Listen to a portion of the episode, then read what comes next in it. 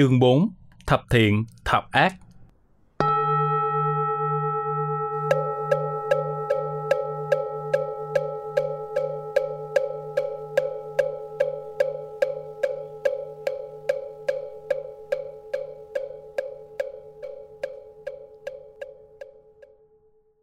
Một Dịch nghĩa.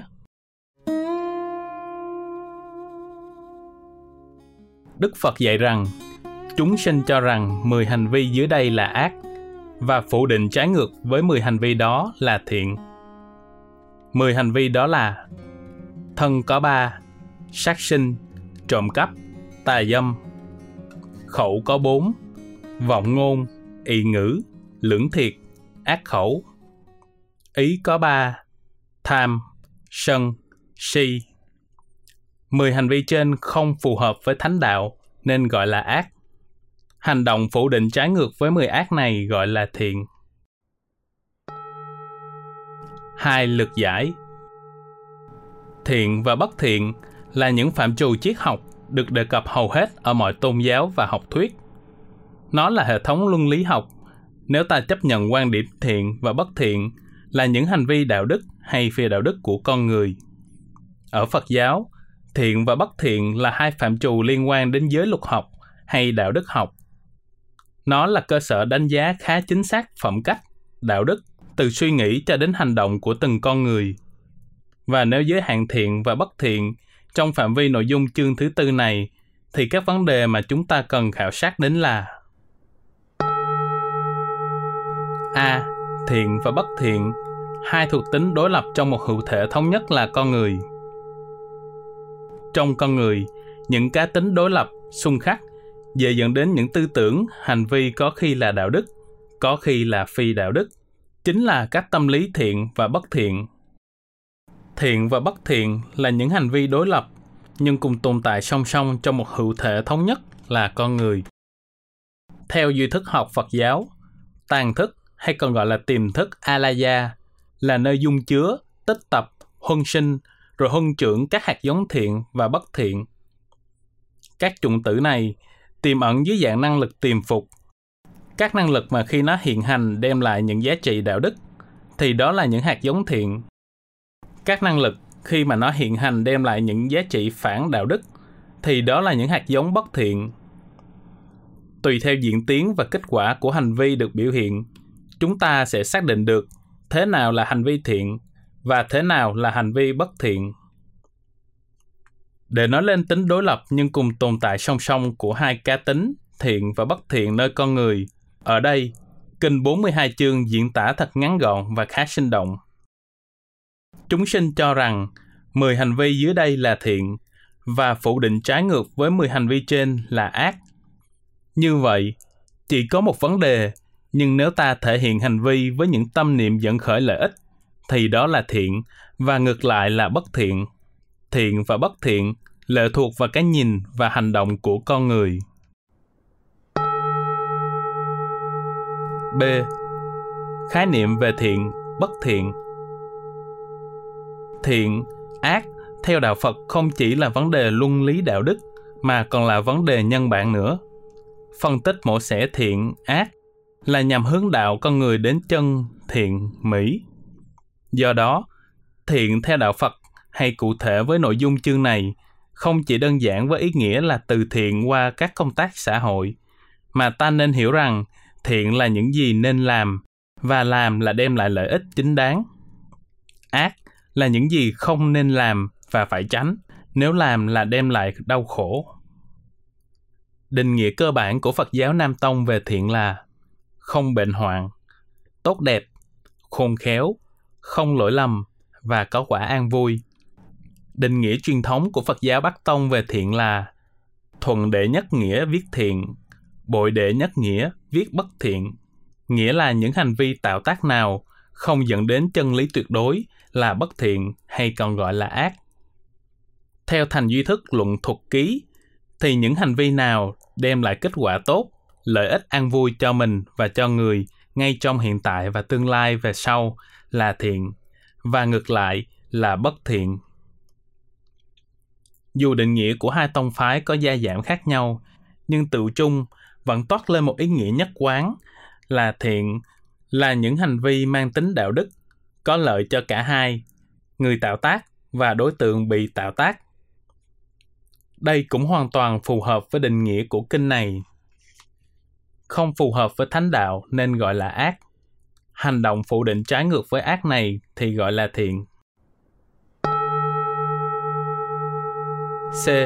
Phạm trù thiện ác và cơ năng phát khởi nghiệp. Phạm trù thiện ác theo Phật giáo nói chung và kinh này nói riêng, bao gồm 10 hành vi, gói ghém trong ba cơ năng phát tạo nghiệp là thân, khẩu và ý.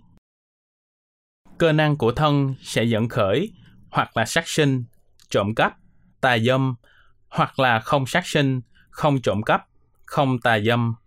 Cơ năng của khẩu dẫn khởi hoặc là vọng ngôn, ị ngữ, lưỡng thiệt, ác khẩu, hoặc là không vọng ngôn, không ị ngữ, không lưỡng thiệt, không ác khẩu. Và cơ năng của ý là dẫn khởi, hoặc là tâm lý tham lam, sân hận, si mê, hoặc là không tham lam, không sân hận, không si mê. Nhưng cơ năng chính yếu và quyết định sự thi thố các hành vi dù thiện hay ác chính là ý tưởng hay tác ý. Kệ Pháp Cú nói, Ý dẫn đầu các pháp, ý làm chủ, ý tạo. Nếu với ý nhiễm ô, nói lên hay hành động, khổ não bước theo sau, như xe chân vật kéo. Hay như Kinh Tăng Chi nói, phàm những pháp nào là bất thiện, thuộc thành phần bất thiện, đứng về phía bất thiện, tất cả pháp ấy đều được ý đi trước. Ý khởi trước, rồi các pháp bất thiện mới theo sau. Phàm những pháp nào là thiện, thuộc về thiện, đứng về phía thiện, tất cả những pháp ấy đều được ý đi trước, ý khởi trước, rồi các pháp thiện mới theo sau. Thật vậy, ý tưởng của con người luôn là hành vi đi đầu trong các hành vi được biểu hiện qua thân tác tạo hay ngôn ngữ. Ý là một hành vi năng lực, thân tạo tác và ngôn ngữ thực thi là những hành vi biểu động do đó tác ý là nghiệp. Vì ý đi đầu, nên nếu ý phát khởi với chiều hướng bất thiện, thì hành vi biểu động theo sau cũng là bất thiện. Nếu ý dẫn khởi với năng lực thiện, thì hành vi biểu động theo sau đó nhất định là thiện. Này gia chủ, khi tâm lý không phòng hộ, thì thân nghiệp, khẩu nghiệp không phòng hộ. Với ai thân nghiệp, khẩu nghiệp, ý nghiệp không phòng hộ, thì thân nghiệp đầy ứ tham dục và rỉ chảy. Khẩu nghiệp đầy ứ tham dục và rỉ chảy, ý nghiệp đầy ứ tham dục và rỉ chảy. Với ai, tam nghiệp đầy ứ tham dục và rỉ chảy, thân nghiệp hữu bại, khẩu nghiệp hữu bại, ý nghiệp hữu bại. Với ai tam nghiệp hữu bại, thì sự sống không được hiền thiện, sự chết không được hiền thiện. Như vậy cũng đủ thấy tầm quan trọng của ý nghiệp và quả báo xấu xa nếu các hành vi được biểu hiện là ác. Ngược lại, quả báo an vui sẽ đến với chúng ta nếu các hành vi được biểu hiện là thuần thiện.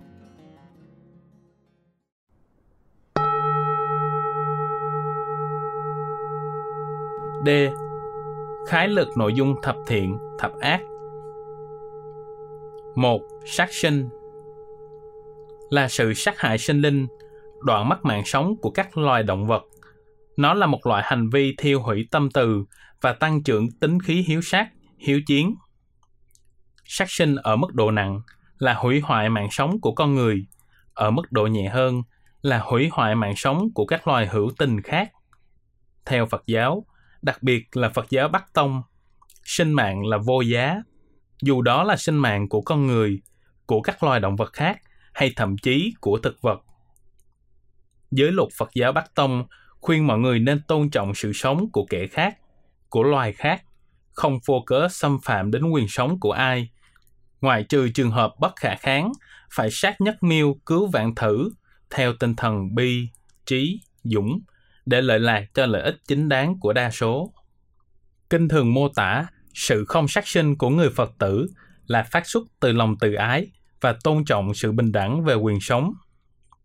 Vị thánh đệ tử cho đến trọn đời từ bỏ sát sinh, từ bỏ trượng, đao, kiếm, biết tàm quý, có lòng từ, sống thương xót đến tất cả hạnh phúc chúng sinh và loài hữu tình.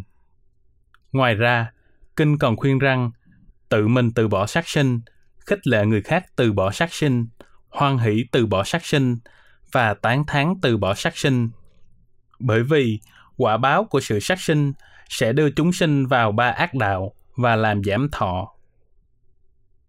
Này các tỳ kheo, ai thực hiện sát sinh sẽ bị đọa địa ngục, ngạ quỷ, bàn sinh. Quả dị thục nhẹ của sát sinh là quả báo làm tuổi thọ ngắn ngủi. Mặt khác, chính do sự sát sinh, sự sợ hãi sẽ đeo đuổi ta mãi mãi. Người sát sinh sợ hãi hận thù do sát sinh ngay đời này cũng như tương lai với tâm khổ ưu. Đoạn tuyệt sát sinh, sợ hãi hận thù do sát sinh được nhiếp phục. Ngoài ra, Đức Phật còn cho biết tỉ mỉ hơn về tác hại của nghiệp sát, làm trì hãm quá trình tu tập giới, định, tuệ. Người tu chánh định là cốt để ra khỏi trần lao. Nếu tâm sát hại chẳng trừ, thì không tài nào ra khỏi. Dẫu có nhiều trí, thiền định hiện tiền, mà chẳng dứt tâm sát hại, ắt phải đọa lạc vào quỷ thần. Nên biết rằng, những người ăn thịt chúng sinh, tự như là loài la sát, ắt phải chìm đắm biển khổ, không phải là đệ tử Phật. Những chúng sinh gieo nghiệp sát, không làm sao thoát khỏi luân hồi. Người Phật tử không chỉ có từ bỏ nghiệp sát, mà còn biết khích lệ người khác từ bỏ sát sinh, đồng thời bằng mọi cách bảo hộ, tôn trọng quyền sống kẻ khác, loài khác như bảo vệ môi sinh, phóng sinh. Đó là thiện nghiệp đối nghịch nghiệp sát. 2. Trộm cắp là hình thức tước đoạt quyền sở hữu của người khác một cách phi pháp. Nói rộng ra, những hành vi ăn cắp tài sản nhà nước, của công, hối lộ, trốn thuế, chiếm dụng tài sản bất hợp pháp, vân vân đều thuộc về trộm cắp cả. Có những trộm cắp được thực hiện công khai, có những trộm cắp lén lút, hoặc thậm chí cũng có những trường hợp người trộm cắp rất tinh tế, khó phát hiện như tham ô, tham nhũng, nhưng tất cả đều là chiếm dụng quyền sở hữu một cách phi pháp. Trên cơ bản, người trộm cắp đã đánh mất những đức tính hiền lương ở chính mình, làm nhơ uế tư cách và gieo đau khổ, buồn bực cho kẻ khác. Ngoài ra, trộm cắp còn là những đối tượng hình sự mà luật pháp nhà nước luôn ruồng đuổi, truy lùng và bắt bớ. Kinh nói rất rõ, kẻ trộm cắp luôn có những tâm lý tham lam để tước đoạt tài sản kẻ khác. Đôi lúc, chúng sử dụng vũ lực để uy hiếp. Do đó, trộm cắp là một hành vi tội phạm. Đối với kẻ ăn trộm, đồ lấy được là mong muốn, rừng rậm là cần hành, đao trượng là điểm tựa, tối tâm là xu hướng và không bị lộ là cứu cánh.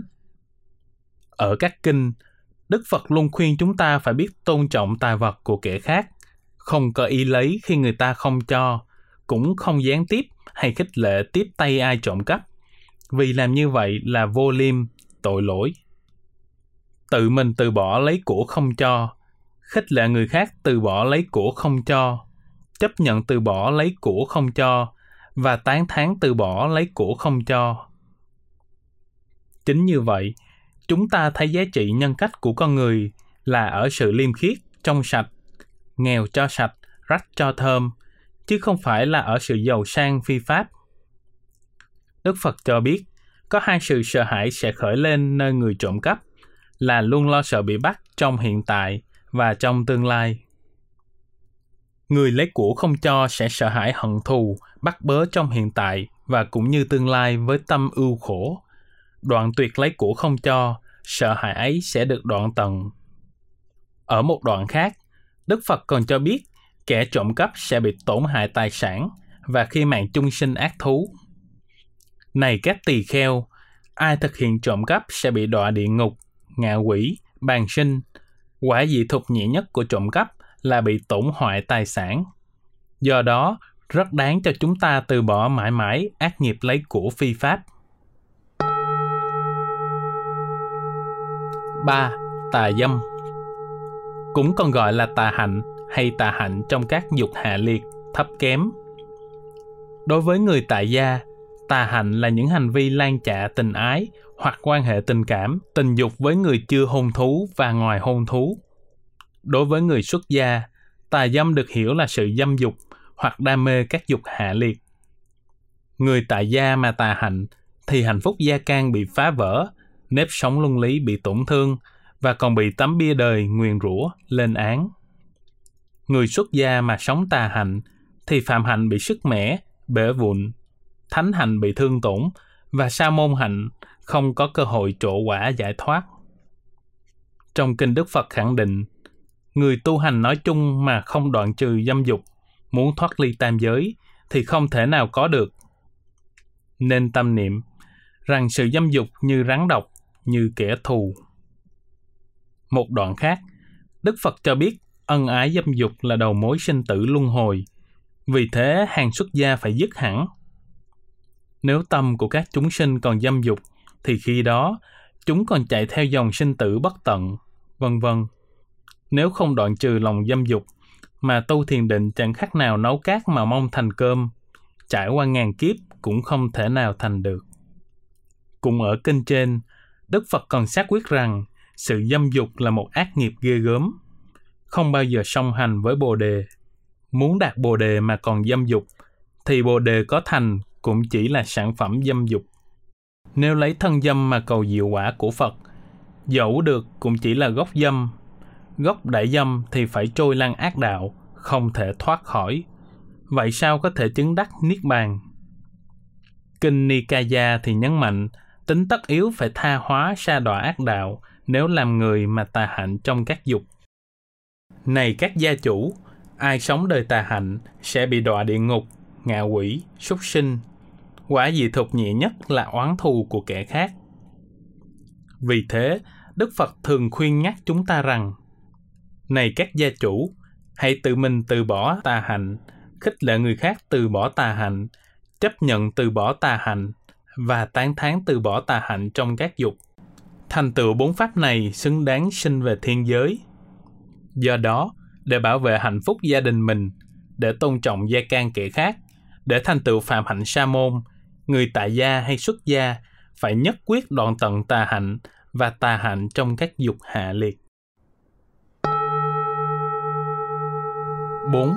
Vọng ngôn Là nói những điều trái ngược với thực tế, trái với sự thật, trái với những điều mắt thấy tai nghe, vân vân, với ý đồ lường gạt, dối trá, phỉnh phờ.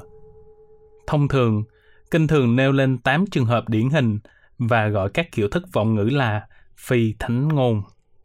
Thấy nói không thấy, không thấy nói thấy, nghe nói không nghe, không nghe nói nghe, biết nói không biết, không biết nói biết, nghĩ nói không nghĩ, không nghĩ nói nghĩ. Đây là tám phi thánh ngôn.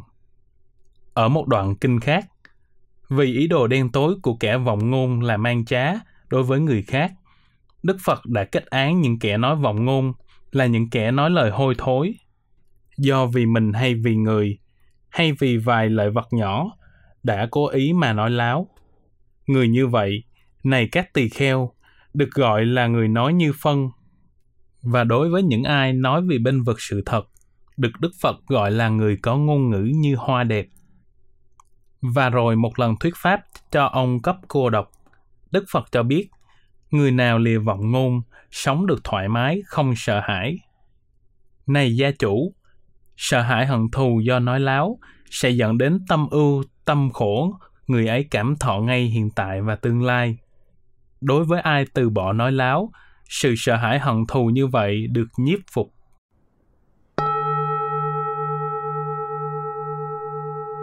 năm ị ngữ là những lời nói mật ngọt chết rồi những lời nói ngữ lý tòng đao hay miệng nam mô phật bụng đừng bồ dao găm.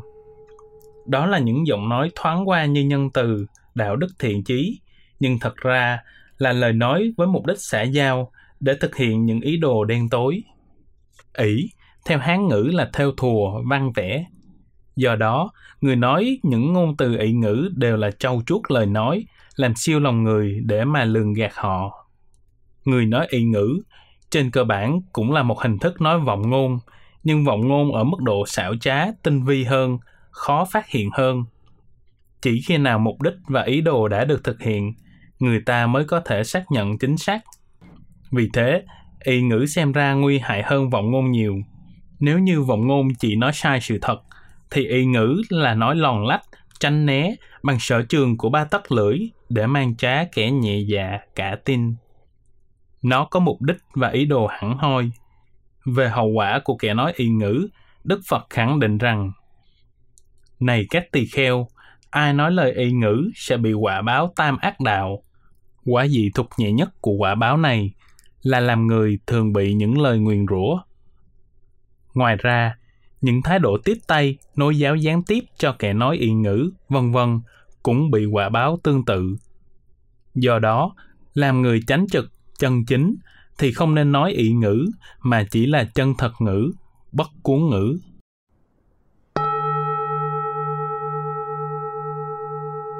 sáu Lưỡng thiệt Không phải là nói hai lưỡi, mà là nói lời đòn sóc hai đầu. Khi ở bên đây thì chăm chọc nói xấu bên kia, nhưng khi sang bên kia lại nói xấu bên đây, cốt làm cho hai bên từ hòa hợp trở nên ly gián, từ mối quan hệ bình thường trở nên gay gắt, mâu thuẫn, xung đột nhau, thậm chí trở thành cừu địch, đối thủ nhau. Những kẻ nói lời đòn sóc thường có những tâm địa hiểm độc tàn nhẫn. Mục đích của người nói lời đòn sóc là nhằm phá vỡ mối quan hệ thân thiện giữa hai đối tượng và hậu quả của nó người ta không thể lường trước được. Về quả báo của người nói lời đòn sóc, Kinh Địa Tạng dạy rằng những kẻ nào nói lời đâm chọc, gây gỗ thì sẽ bị quả báo câm ngọng, sức môi hay nhiều lưỡi. Còn theo Kinh Tăng Chi, Đức Phật cho biết rằng kẻ nói lời đòn sóc tương lai sẽ phải xa đọa ba ác đạo và ngay hiện tại bị nhiều đổ vỡ trong tình hữu nghị. Này các tỳ kheo, ai nói lời đòn sóc sẽ bị quả báo nơi địa ngục, ngạ quỷ, súc sinh. Quả dị thục nhẹ nhất của quả báo này là làm người với nhiều độ vỡ trong tình hữu nghị. Do đó, là người đệ tử Phật, chúng ta phải từ bỏ nói lời đòn sóc, khích lệ người khác từ bỏ nói lời đòn sóc, chấp nhận từ bỏ nói lời đòn sóc và tán thán từ bỏ nói lời đòn sóc. 7. Ác khẩu Ác khẩu là những lời nói dữ dằn, thâm hiểm, ác độc, phát xuất từ tâm niệm sân si. Những lời nguyền rủa, chửi thề, nói tục, châm chích, vân vân đều thuộc vào ác khẩu. Vì ác khẩu xuất phát từ sân si, nên nó thường đem lại đau khổ, buồn phiền cho kẻ khác. Nó là kẻ thù của từ ái, của ái ngữ. Trong kinh, Đức Phật ví sánh người không nói lời ác khẩu là người nói như mật, rất đáng quý trọng. Này các tỳ kheo, có người đoạn tận ác ngữ, từ bỏ lời nói ác ngữ, lời nói của người ấy không hại, tai ưa nghe, khả ái, đi thẳng đến tâm. Lễ độ được nhiều người ưa thích, quý trọng, kinh mến. Những người nói lời như vậy là người nói lời như mật. Về quả báo của lời nói ác khẩu, Đức Phật cho biết, những kẻ nào nói lời thô ác sẽ bị quả báo quyến thuộc kình chống nhau. Còn khinh chê mang nhiếc người khác sẽ bị quả báo câm ngọng hay lỡ miệng. Kinh Tăng Chi còn cho biết thêm hai quả báo mà kẻ nói lời ác khẩu phải lãnh chịu là hiện tiền thường mục kích, nghe những gì bất như ý sau khi mạng chung sa đỏ ác thú. Này các tỳ kheo, ai nói lời ác khẩu sẽ bị quả báo nơi địa ngục, ngạ quỷ, súc sinh, Quả dị thục nhẹ nhất là làm người thường nghe những lời bất như ý. 8. Tham Tham là một trong những cơ năng tâm lý bất thiện, dẫn khởi các nghiệp bất thiện và để rồi lãnh chịu quả báo bất thiện. Tham là một phạm trù tâm lý rất rộng, bao quát nhiều đối tượng nhiễm đắm. Định nghĩa bao quát về tham là sự tham luyến, tham đắm, vương vấn, thỏa thích, hoan hỷ, ham muốn, say mê, quyến luyến, ràng buộc, dính líu, nhiễm đắm, khát vọng, ảo vọng, sản sinh, xuất sinh, ái diệt, ái võng, ái hà, ái thắng, trữ tình, nguyện cầu, tình bạn, dẫn sanh hữu, ái mật lâm, ái xâm lăng, tình thương, lưu luyến, kết buộc, ước muốn, sự mong mỏi, muốn sắc, muốn thinh, muốn hương, muốn vị, muốn xúc, muốn lợi lộc, muốn tài sản, muốn con cái, muốn sống, mộng ước, mơ mộng, tham cầu, thái độ tham muốn, sự tham muốn, mê mẩn, vọng cầu, ái dục, ái hữu, ái phi hữu, ái sắc, ái phi sắc, ái đoạn diệt, bộc lưu, kiết phược, kiết thủ, ngục tù, tùy phiền não, gội khổ, bảy ma, tham ái, vân vân. Tham là bất thiện căn. Nói chung, tham là đam mê, chấp thủ tam giới và ngũ dục. Nó là đầu mối mọi khổ đau, mọi triền miên sinh tử. Ở các kinh khác, tham còn được định nghĩa như sau. Tham là một lỗi lầm, tham là một chướng ngại, và hậu quả dẫn khởi của tham được Đức Phật giảng dạy như là đầu mối của sự tự hại và hại người khác. Phàm người tham dục, do nhân tham dục, nghĩ đến tự hại, nghĩ đến hại người khác, nghĩ đến hại cả hai. Chính vì thế, Đức Phật dạy rằng đoạn trừ tham dục là đoạn trừ toàn bộ đầu não của khổ uẩn. Ai đoạn trừ được tham, người ấy vượt qua biển khổ khó vượt qua, vượt trói buộc, thoát chết, không còn có sinh y, đoạn tận mọi khổ đau, không còn phải tái sinh, sinh tử được đoạn diệt, bậc không thể so sánh. Ta nói vị như vậy đã hóa mù thần chết. Do vậy mà kinh 42 chương này gọi tham là một trong những hành vi không phù hợp với thánh đạo là vậy.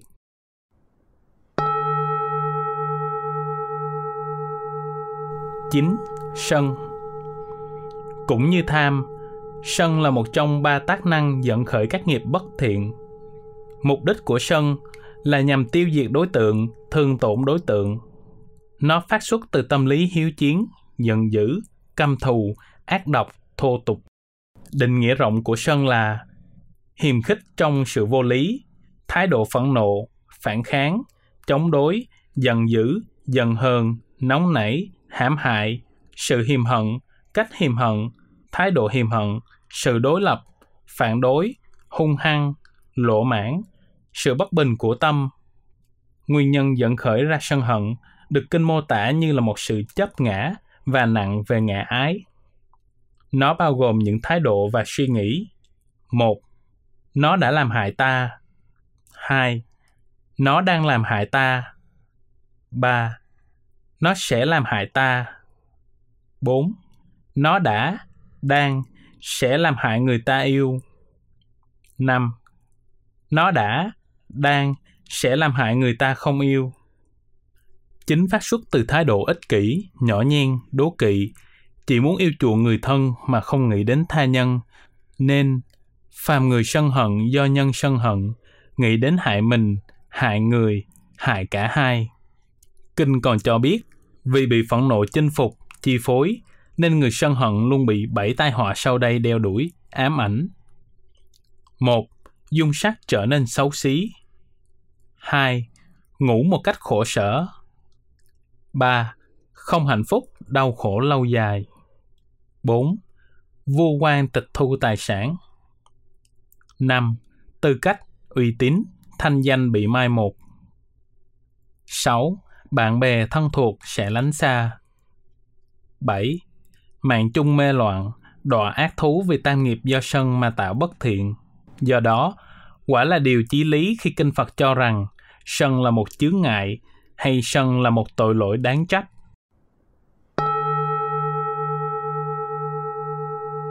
Mười Si Si là trạng thái tâm lý u mê, tâm tối và không biện biệt được đâu là chính nên theo, đâu là tà nên bỏ. Nó được xem là nguyên nhân của sinh tử luân hồi và tạo nghiệp bất thiện. Định nghĩa truyền thống của Phật giáo Nam Tông về si rất bao quát. Si không nhận chân tứ thánh đế, không hiểu được tam thế, không hiểu các pháp duyên tính liên quan tương sinh.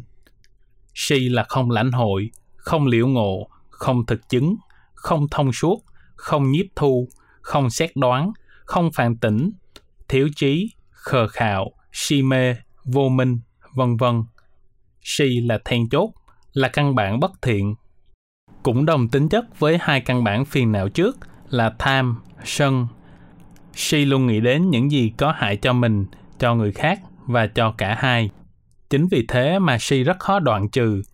Và đoạn trừ được nó là đoạn trừ nguồn gốc khổ uẩn, thể đạt vô vi, gọi là niết bàn.